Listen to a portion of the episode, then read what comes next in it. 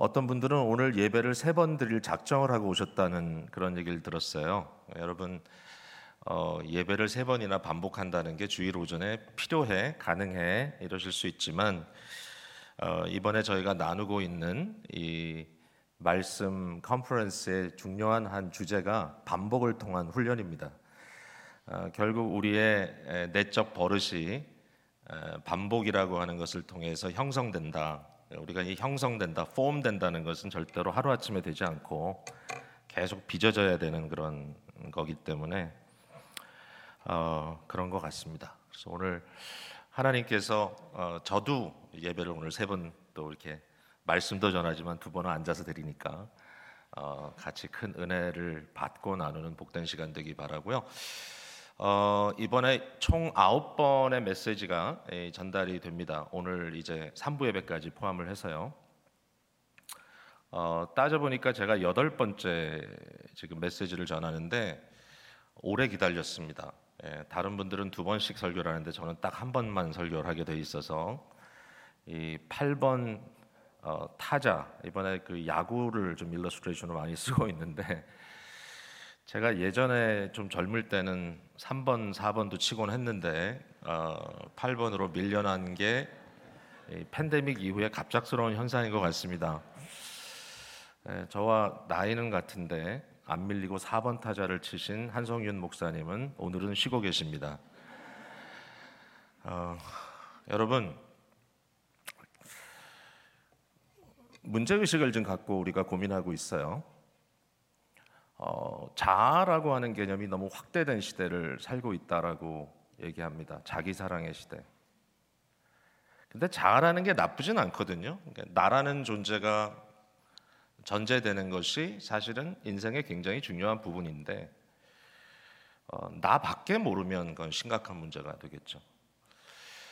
근데 이 자아가 문제 의식이 되는 문제가 되는 시대 어, 이 시대의 더 큰 문제는 뭐냐면 이 자아라는 개념이 어, 어떤 존재적 의미에서의 자아 어, 또는 어떤 도덕적 의미에서의 자아 어떤 철학적인 그러니까 이런 의미에서의 자아가 아니라 요즘의 자아의 개념은 심리학적인 개념이 너무 강해요. 그러니까 지금 내가 느끼고 있는 나 이건 완전한 주관주의에 빠져 있는 건데 어, 오늘날은 그런 경우에는 법도 건드리질 못해요. 음, 특별히 이제 요즘은 그이성 정체성 문제가 굉장히 이제 교회 안에서도 대두가 되는 시대인데 어, 성을 막 바꿔요. 근데 그게 하루 아침에도 바뀌어져요. 왜냐하면 오늘 자고 일어났는데 나는 내 마음은 이런 것 같아. 어제는 내가 이거였는데 오늘은 이거야. 그러면 내가 지금 경험하고 있는 나의 심리적인 나의 느낌 이것에 의해서 자기의 정체성이 그렇다고 생각합니다. 어, 그러한 어떤 개인적인 어, 그러한 라이트 그죠? 한 사람의 인권 그것이 그렇게 이해가 되는 시대를 우리가 살고 있기 때문에 굉장히 곤란합니다. 자기도 몰라요, 자기도. 자유라는 것이 어, 사실 좋은 말인데 이게 이제 방종이 되죠. 결국은 뭐냐면 내가 하고 싶은 대로 내가 마음대로 내 식대로 하겠다. 그게 이제 확대된 자아의 심텀이고 어, 사실은 신학적으로 너무 문제가 되는 아담 이후로 자율 내 스스로 나의 법이 되겠다라는 것들이 결국 이제 심각한 오늘 이 시대의 문제를 계속해서 극대화시키고 엑셀러레이트된 오늘날 이 시대를 어, 자의 주권 시대다 이렇게 이제 얘기를 합니다. Sovereign self. 그것도 그냥 self가 아니라 psychological self. 어, 우리가 다 그러한 심텀 속에서 오늘 살아갑니다. 예. 어, 경제 구조도 마찬가지입니다. 굉장히 자기 중심이 되어 버린 것은 결국은 이제 내 능력, 내가 할 수 있는 것에 치중되어 있기 때문에 그것은 무한한 경쟁을 만들어내고 그러한 무한한 경쟁 속에 우리는 살아가고 있어요. 여러분 진짜 이상한 게 뭔지 아세요? 교회도 그런 경쟁 속에 들어가 있고 목회자들도 그런 경쟁을 해서 살아남으려고 애를 써요. 자기 확대, 에? 예?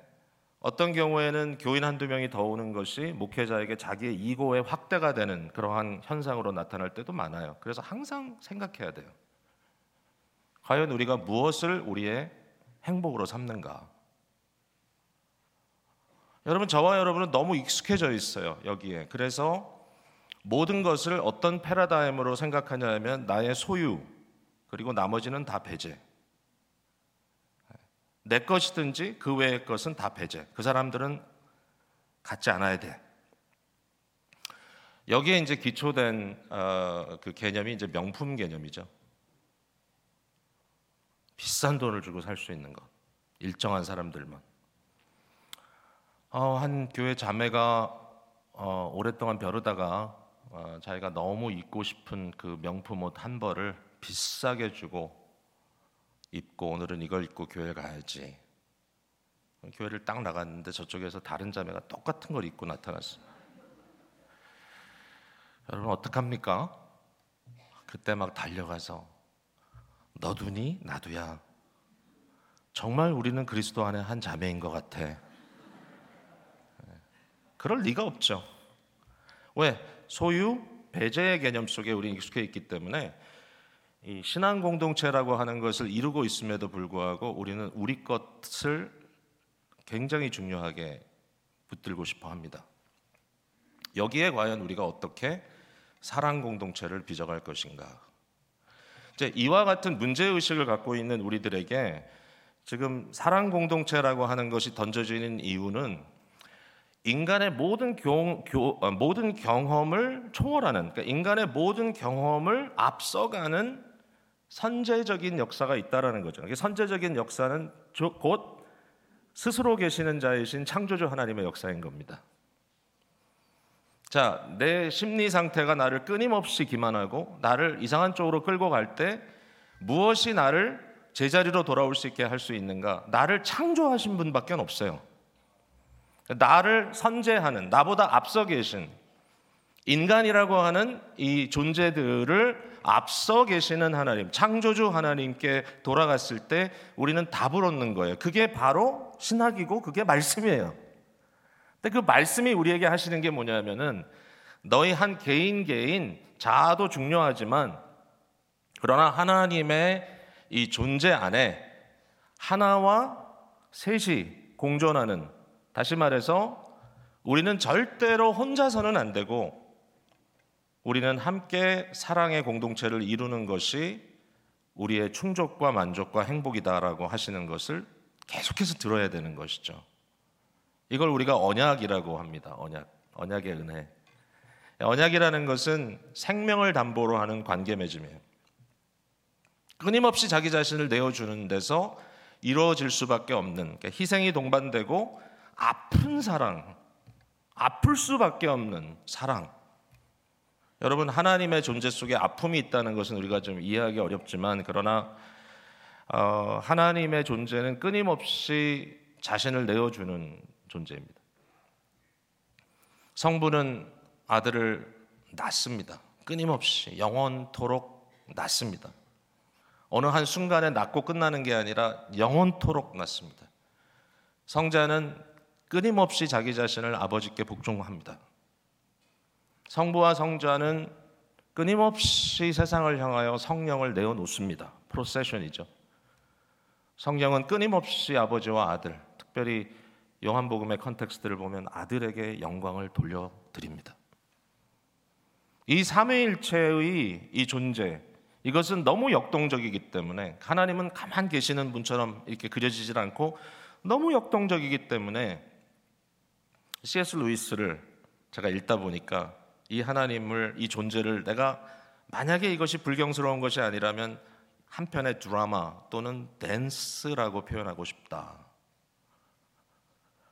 이와 같은 하나님의 존재로부터 의미가 흘러나오는 인간의 삶, 여기에 행복이 있는 거잖아요. 그러니까 그게 끊임없이 우리가 말씀으로 돌아가야 될 이유고 하나님으로 돌아가야 될 이유라고 말할 수 있습니다. 창조자 하나님은 끊임없이 언약의 주인이 되시고 언약을 유지해 주십니다. 그런데 인간은 끊임없이 언약의 파괴자로 존재하고 있다는 것을 고백할 수밖에 없어요. 자, 오늘 저와 여러분은 언약의 파괴자로 이 자리에 있습니까? 아니면 언약의 은혜 속에 들어와 있습니까? 자, 이 언약이라는 말이 되게 복잡한 말이 아닙니다. 사실은 모든 관계가 언약입니다. 아버지와 아들 관계도 사실은 들여다보면 자연스러운 것 같지만 거기에는 언약이 있고 아내와 남편 간에 많이 강조하고 있지만 심지어는 교회 성도들 간에도 언약입니다. 저희 교회는 언약교인이라고 부릅니다. 내가 이 교회의 일원이 되겠습니다라는 말은 일종의 자기의 무언가를 내어놓는 헌신입니다. 이제는 더 이상 우리 자녀들이 나의 자녀가 아니라 언약 공동체의 자녀입니다라고 내어놓는 것이 유아 세례입니다. 이러한 언약적 맺음이 우리 속에 있을 때 이것이 얼마나 우리를 본질적으로 돌아가게 하는지 굉장히 부자연스러운 이유는 우리가 타락했다는 증거입니다. 끊임없이 우리는 하나님의 그 원래 우리에게 보여주신 그 모습을 찾아 나가야 합니다. 자, 오늘 본문 속에 진짜 가슴 아픈 얘기가 있어요. 정말 가슴 아픈 얘기예요. 호세아라고 하는 이, 어, 이 선지서는 오늘 또 일부 예배 때도 6장 말씀을 보았지만 어, 정말 하나님의 처절한 사랑 이야기입니다. 어떻게 하나님께서 이렇게까지 처절하게 사랑 이야기를 우리에게 해주셨을까? 여러분 이 얘기를 듣고도 우리 마음속에 감동이 없고 이 얘기를 듣고도 우리 마음속에 어떤 느낌이 없다면 정말 그것은 심각한 문제일 거라고 생각이 돼요. 너무 많이 듣고 알아서 그런지도 모르겠지만 다시 한번 보겠습니다. 오늘 1장을 읽었는데요. 1장 1절에서 2장 1절까지 읽었는데 참 많은 이름들이 등장을 합니다. 1절에 보면은 뭐 왕의 이름이 쫙 나열돼 있습니다. 어, 왜 이렇게 많은 이름들이 1절에 등장을 할까? 여기 북왕국 유다의 왕들의 이름이 4명이나 나열이 돼 있고 그 같은 시기에 남왕국에는 여로보암 2세라고 하는 41년 어, 동안이나 이스라엘 이 북왕국을 다스렸던 북왕국 이스라엘을 다스렸던 왕의 이름이 등장을 합니다. 여기에 호세아라고 하는 선지자가 언급이 돼요.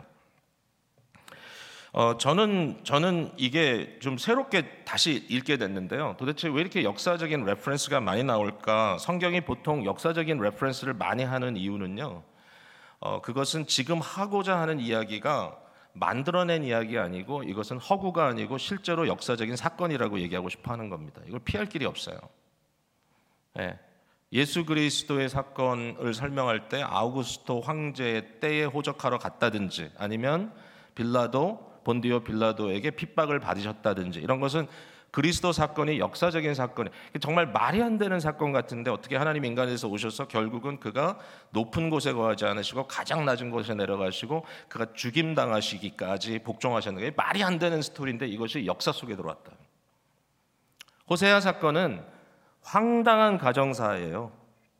근데 이것이 만들어낸 얘기가 아니라 역사 속에 나타난 사건이다. 특별히 이제 북왕국을 향하여 여기에서 굉장히 하나님은 말씀하고자 합니다. 이스라엘을 향하여. 적어도 오늘 본문에는 이스라엘이라는 얘기가 많이 나오고 이후에는 유다 얘기도 많이 나옵니다만은 결국은 이 시대에 참이 비참한 현실을 그려주고 있어요. 근데 되게 아이러니가 있습니다. 왜냐하면은 호세아가 어, 이 북왕국 이스라엘의 경우에 굉장히 힘든 시기에 호세아가 이 예언을 한 게 아니에요. 이때가 언젠가 하면은 여로보암 2세가 다스리던 시대니까 여로보암 2세는 북왕국 왕답지 않게 굉장히 오랫동안 41년 동안이나 나라를 다스렸어요. 이때가 어떤 때인가? 자, 여러분, 제가 성경을 한번 찾아볼 텐데 같이 찾으실 수 있으면 너무 좋고요. 구약 성경 586페이지 열왕기하 14장. 자, 시간이 없어 제가 기다리진 않겠습니다만 좀 찾을 수 있으면 찾아보세요. 어, 23절에 유다 왕 요아스의 아들 아마샤 제15년에 이스라엘 왕 요아스의 아들 여로보암이 사마리아에서 왕이 되어 41년간 다스렸다. 근데 이때 어, 여로보암이 특별히 뭐 경건한 왕은 아니었어요. 여기 보면은 어, 그이 이스라엘 왕 왕의 왕국의 가장 첫 번째 왕이 되는 여로보암 1세의 모든 죄에서 떠나지 않았다 그랬습니다. 근데 너무 이상하게도 이때 하나님께서 여로보암 2세를 통하여 바로 이 왕을 통하여 북왕국 이스라엘의 영토를 엄청나게 확대해 주십니다. 사실은 다윗 왕조 시대의 만큼 그 북왕국이 결국은 부강한 나라로 자리를 잡는 거죠. 그러니까 군사적으로 심지어는 경제적으로 나라가 굉장히 부강해진 상태. 이때 국민의 선지자로 뜨는 사람의 이름이 바로 요나입니다. 요나. 요나가 여기 언급이 되죠. 요나가 니느웨를 가고 싶지 않았던 것은 이스라엘이 잘 나갈 때 민족의 추앙을 받는 선지자가 요나였기 때문에 요나는 뭐를 여러분 예언했는지 아세요? 요나 요나서에는 나오지 않지만 이스라엘의 부강을 예언했던 사람이에요. 아, 이런 이야기가 쭉 쓰여져 있어요. 놀라운 일이 벌어졌어요. 근데 왜 그렇게 하셨느냐? 하나님께서 이스라엘의 고난을 보시고 불쌍히 여기셔서 여로보암을 통하여 구원하셨다 이겁니다. 그걸 알 리가 없죠 백성들이 지금 잘 먹고 잘 사는데 뭐가 문제겠어요? 자 돌아갑니다. 호세아 1장 2절에 보니까 2절에 보니까 하나님께서 이렇게 얘기하세요. 이 나라가 여호와를 떠나 크게 음란 음란함이니라. 크게 음란함이니라. 여호와를 떠났다 음란하다. 여호와를 떠났다는 말은 일반적으로 우상 숭배에 대한 말이고요. 다른 하나님, 다른 신을 그들이 섬긴다. 다른 신을 따른다. 오늘날의 신은 이제 자아라고 우리가 말하는 게 옳지, 옳지만 그 당시에도 결국은 자 자기의 성공, 자기의 쾌락을 위해서 신들을 이용하는 거니까 그게 이제 우상 숭배니까 결국 나중에 맥이 다 통해요. 근데 이 우상 숭배와 함께 그 고대 사회에 벌어졌던 어떤 현상은 뭐냐면 음란함입니다. 음란함. 고대 신들은 음란합니다. 음란해야죠.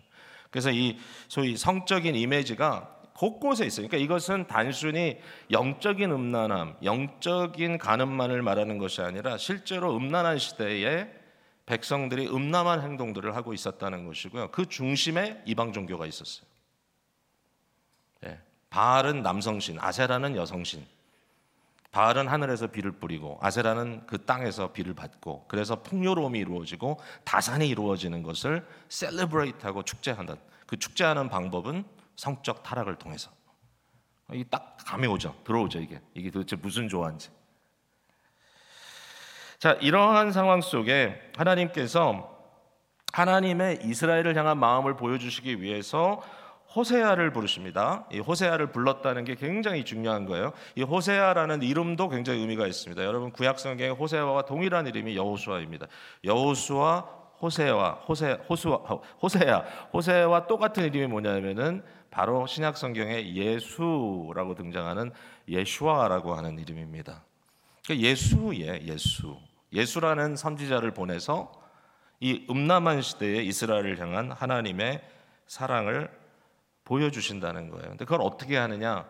언약을 눈에 보이는 하나의 현실로 저들에게 드러내 주시는 거죠. 그 언약이 뭐죠? 여기는 결혼이라고 써 있습니다. 결혼. 2절입니다. 여호와께서 처음 호세에게 말씀하실 때 여호와께서 호세에게 이르시되 너는 가서 음란한 여자를 맞이하여 음란한 자식을 낳으라 이 나라가 여호와를 떠나 크게 음란함이니라 그랬어요. 그래서 어, 디블라임이라고 하는 이름을 가진 아버지의 딸 고메를 맞았어요. 맞았다는 말은 뭐죠? 결혼했다는 뜻입니다. 아내로 삼았습니다. 근데 이 여인이 음란한 여자라고 이렇게 설명이 되어 있어요. 음란한 여자가 음란한 아이를 낳았다. 이게 이제 어떤 의미일까 고민을 해볼 수 있는데 음란하다는 말은 어, 대부분의 학자들은 이제 이 고멜은 사실은 당시에 창기였다 이렇게 얘기합니다. 어떤 의미일까요? 뭐 그게 뭐 오늘날 돈을 벌, 벌기 위한 창기 짓을 한다. 이거 이거하고는 좀 다른 일종의 종교적인 그러니까 종교적인 사제 같은 그러니까 당시 어떻게 보면 굉장히 유명한 이 창기였을 수 있다. 그러니까 그런 사람을 예수라고 하는 이름을 가진 선지자가 와서 결혼을 하는 겁니다. 여러분 충격적이지 않습니까?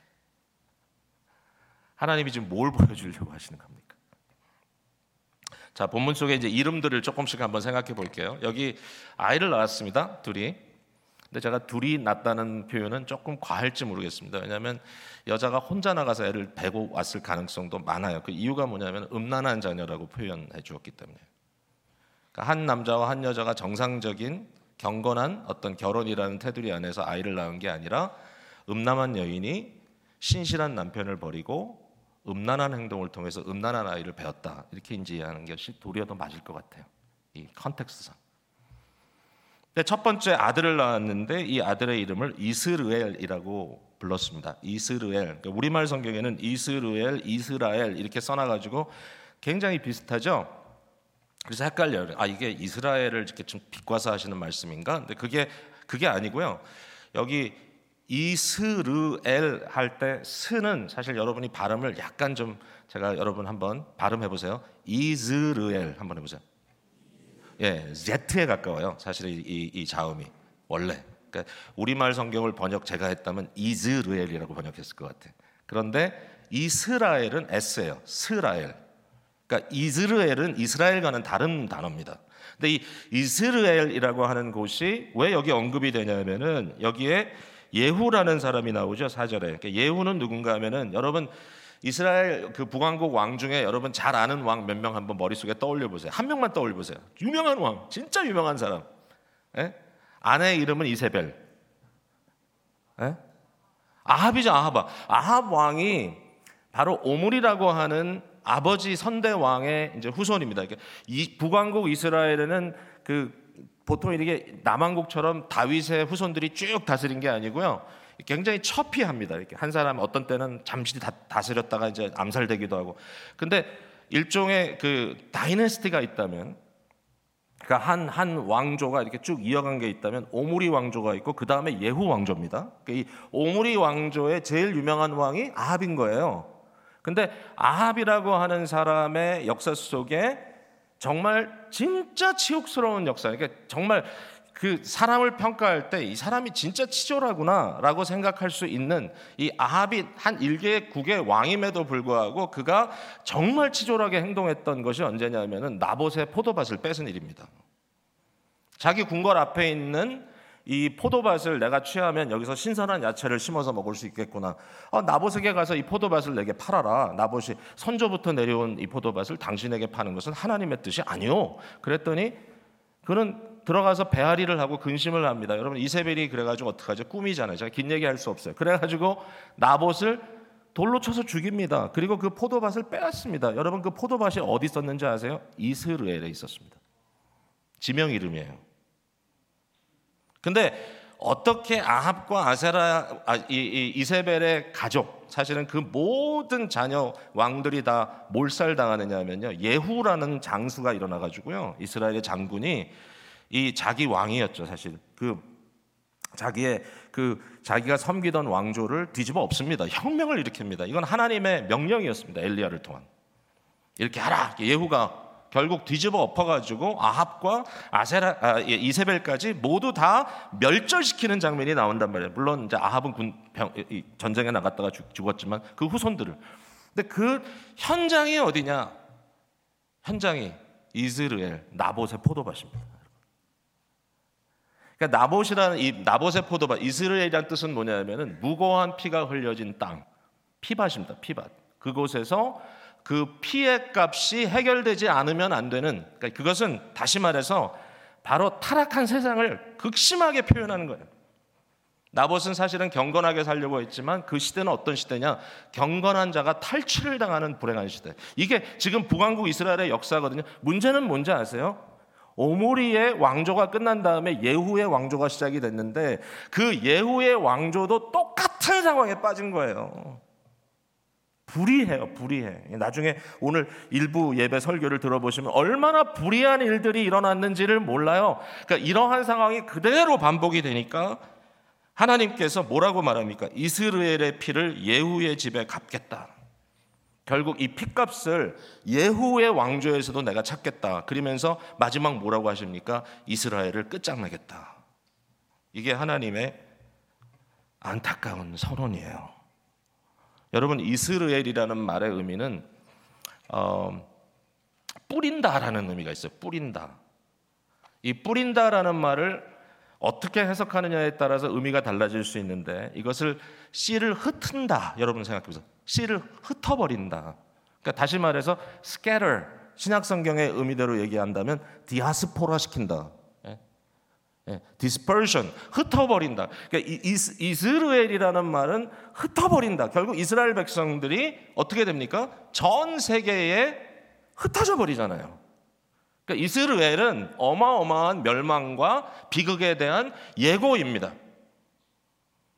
자, 얘기할 게 많은데 빨리 가야 돼요, 지금. 이거 어떻게 해야 될지 모르겠어요. 오늘 예배를 잘 마쳐야 되는데, 제가. 그래야 또 3부를 드릴 수 있는데.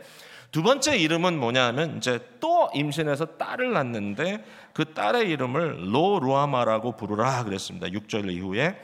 여러분, 이것도 이제 의미가 굉장히 커요. 루하마라는 말은 궁휼, 사랑이란 뜻인데 앞에다 로자를 붙였기 때문에 아니다라는 거예요. 그러니까 다시 말해서 사랑을 받지 못한다. 궁휼을 얻지 못한다. 이런 뜻입니다. 자, 또 애를 낳습니다. 셋째를 낳았어요. 아들을 낳았어요, 다시. 이 아들의 이름을 로암미라고 불러라. 로암미라고 불러라. 이제 8절 9절에 나오죠. 근데 여기 암미라는 말은 내 백성, 내라는 것이 중요해요. 뒤에 미, 암미 할 때 끝 끝자가 my가 들어가기 때문에 my people입니다. 암, 미, 나의 people. 근데 앞에 로자가 들어갔으니까 뭐예요? 내 백성이 아니다 이렇게 되는 거잖아요. 자, 여러분 이게 얼마나 비극적인 이름인지 한번 보세요. 호세아 입장에서는 첫애를 데리 첫애를 낳는데 나를 전혀 닮지 않았어요. 내 아이가 아니구나라는 이 가슴이 푹 철렁 주저앉습니다. 그러면서 혼자 말로 하는 말이 갖다 버릴까 보다. 흩어버리겠다. 하나님의 음성이 사실은 들린 거죠. 둘째를 낳았어요. 딸을 낳았어요. I don't love you. 셋째를 낳았어요. 얘는 진짜 내게 아니구나. 여러분 이게 상상이 되는 일입니까? 음란한 여인을 통하여 음란한 자녀들을 낳았어요. 자, 이제 하나님은 이스라엘을 향하여 너는 더 이상 내 백성이 아니다. 여러분 이게 무슨 말인지 아세요? 9절에 여호와께서 이르시되 그의 이름을 로암미라 하라. 너희는 내 백성이 아니요 나는 너희의 하나님이 되지 아니할 것입니다. 여러분 이게 무슨 말이면 언약의 폐기를 의미합니다. 언약은 어떻게 오죠 하나님이?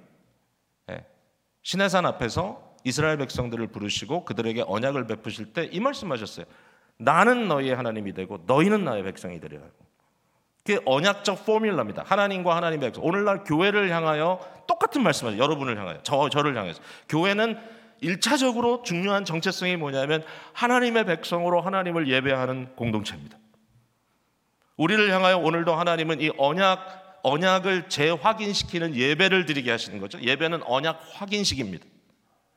이 안에서 하나님은 우리를 향하여 나는 너의 하나님이 되고 너는 나의 백성이 되리라. 이 소유 그 다음에 우리의 belonging 이것을 완벽하게 완성시켜 주는 것이 언약입니다. 이 언약이 파괴돼요.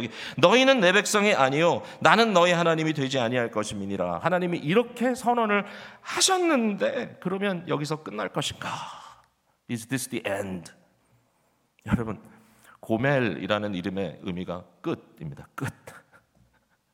Is this the end? 고멜인가? 이제는 끝인가?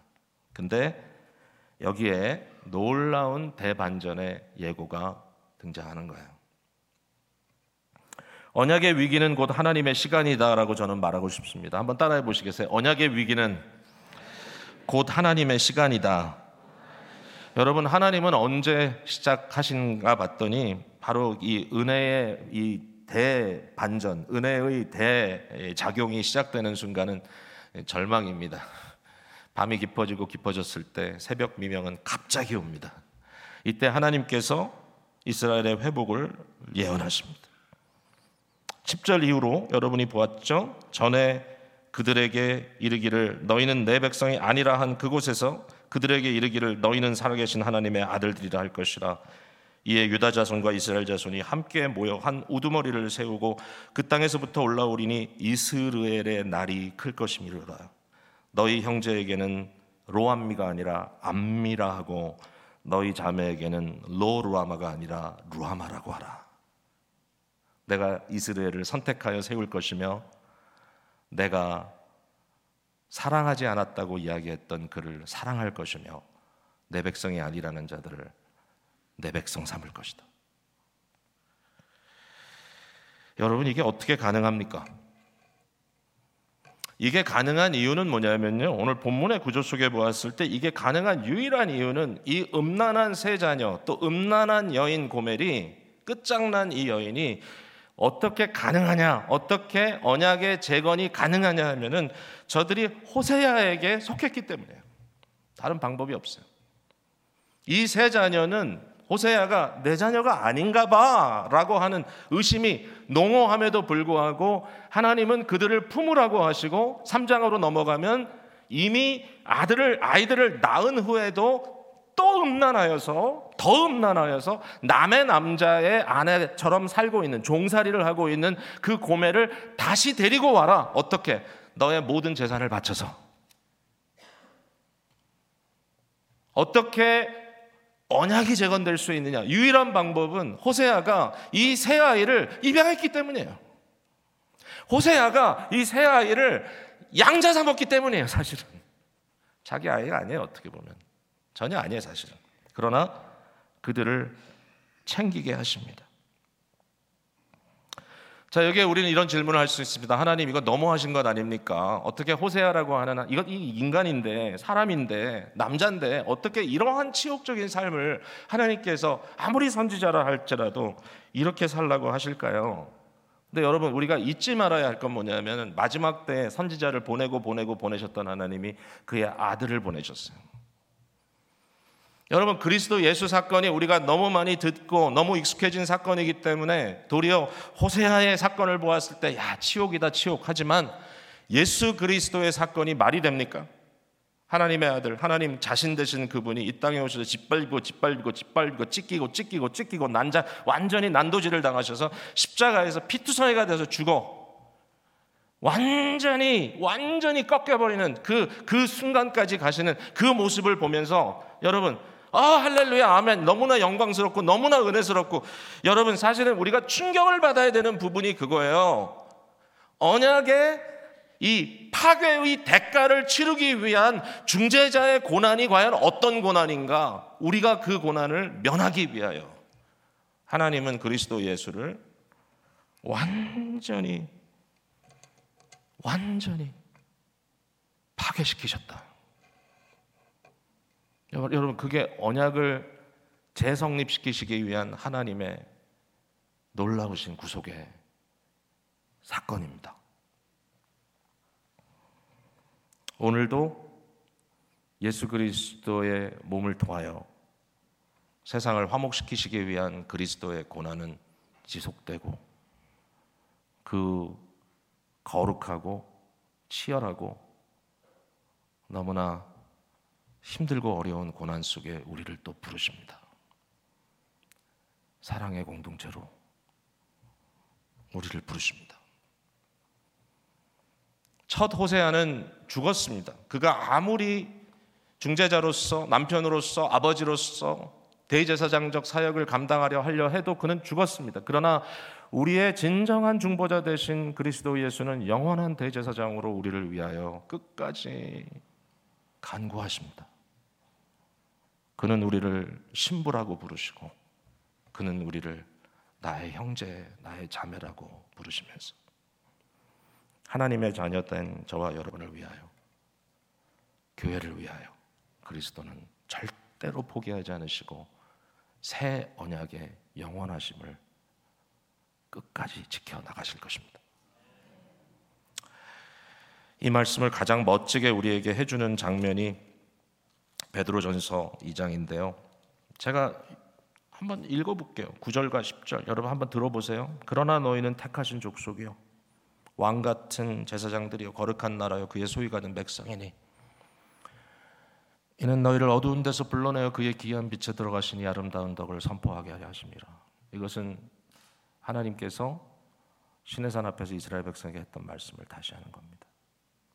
여러분 베드로전서 1장이 어떻게 시작하신지 여러분 기억하세요? 여기 보니까 예수 그리스도의 사도 베드로는 본도 갈라디아 갑바도기아 아시아 비두니아에 흩어진 나그네 흩어진 나그네 우리가 세상에 흩어져 있는데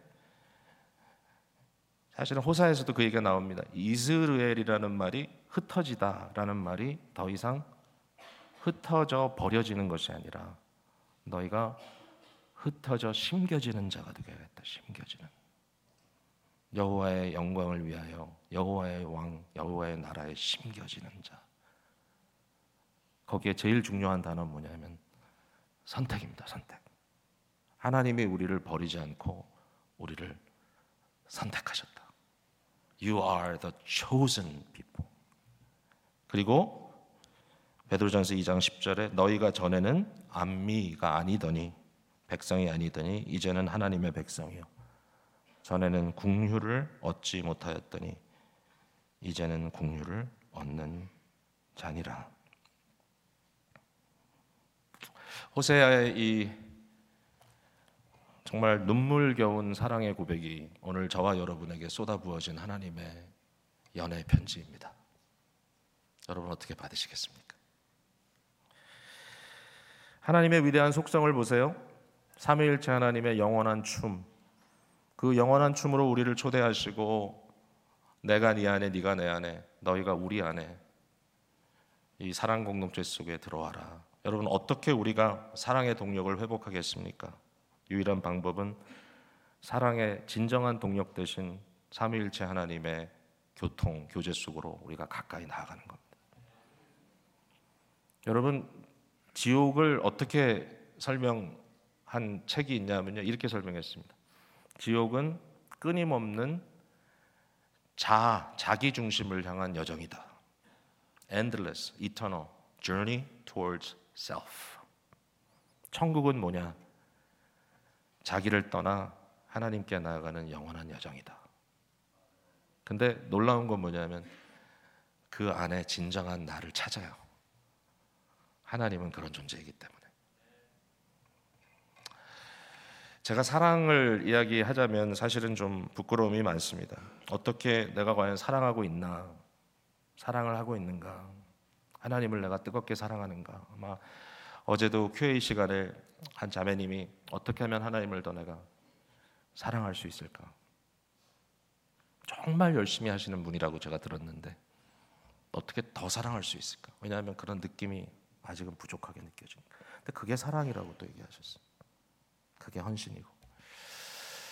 근데 여러분 제가 음 최근에 몇 주 전에 저희 아버님을 좀 뵈러 가서 일주일 동안 너무 힘드신 상태 계시거든요. 이제 사실 제가 아버님 연세가 100세입니다. 그러면 사람들이 다 놀라는데 어, 오래 사시는 것이 어, 기쁜 일만은 아닌 것 같아요.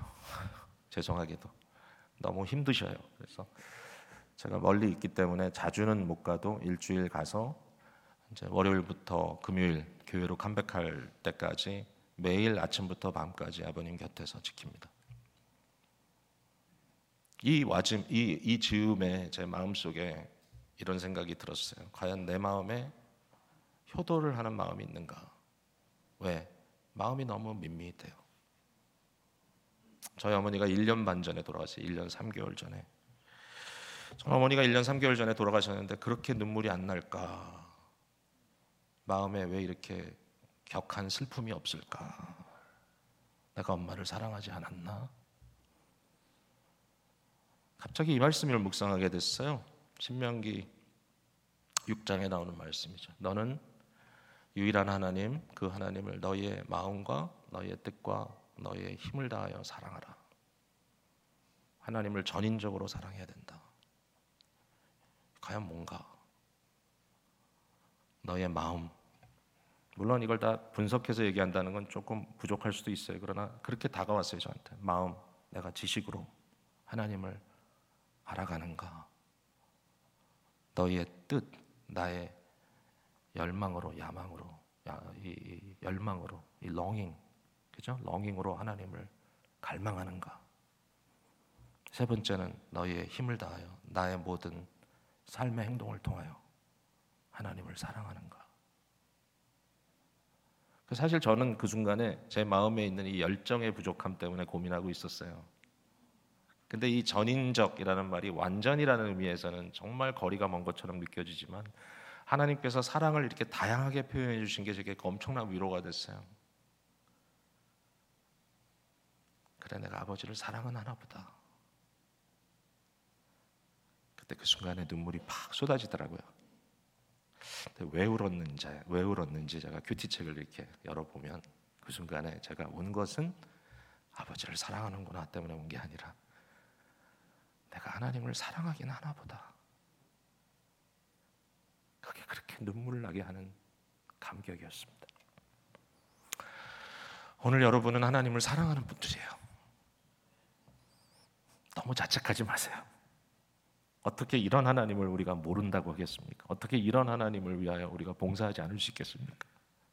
이 자리에서 예배하는 저와 여러분은 하나님의 사랑을 받은 자들이고 우리의 열정은 항상 모자르지만 그러나 끊임없이 하나님을 갈망하는 모자른 존재들입니다.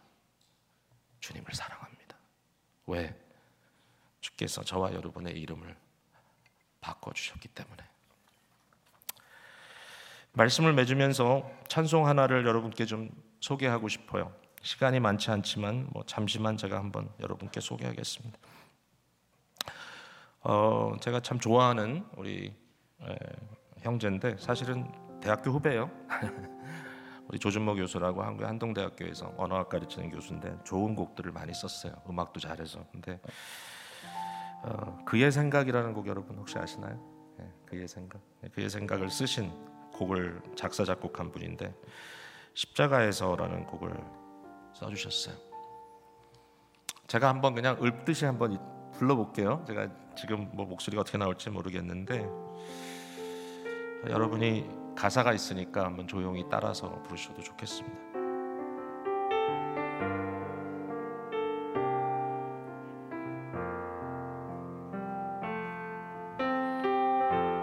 십자가에서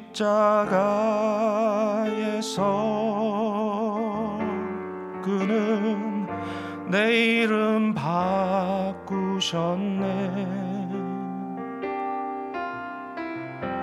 십자가에서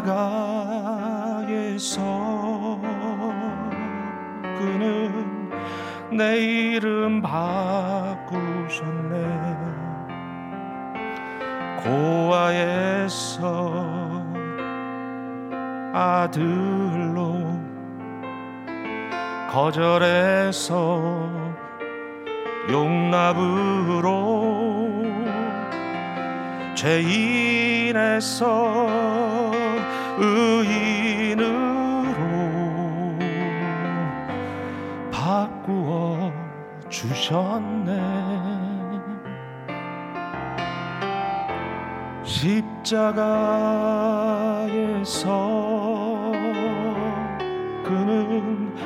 내 이름 바꾸셨네.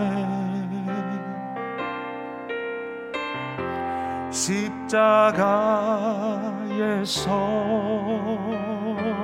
그는 내 이름 바꾸셨네. 저주에서 축복으로 원수에서 연인으로 장기에서 신부로 바꾸어 주셨네. 십자가에서 같이 불러주세요. 그는 내 이름 바꾸셨네. 십자가에서. 십자가에서 그는 내 이름 바꾸셨네. 고아에서 아들로. 고아에서 아들로 거절해서 용납으로 죄인에서 의인으로 바꾸어 주셨네. 저주에서 축복으로 저주에서 축복으로 원수에서 원수에서 연인으로 장기에서 신부로 바꾸어 주셨네 십자가에서. 십자가에서 그는 내 이름 바꾸셨네 십자가에서 그는 내 이름 바꾸셨네.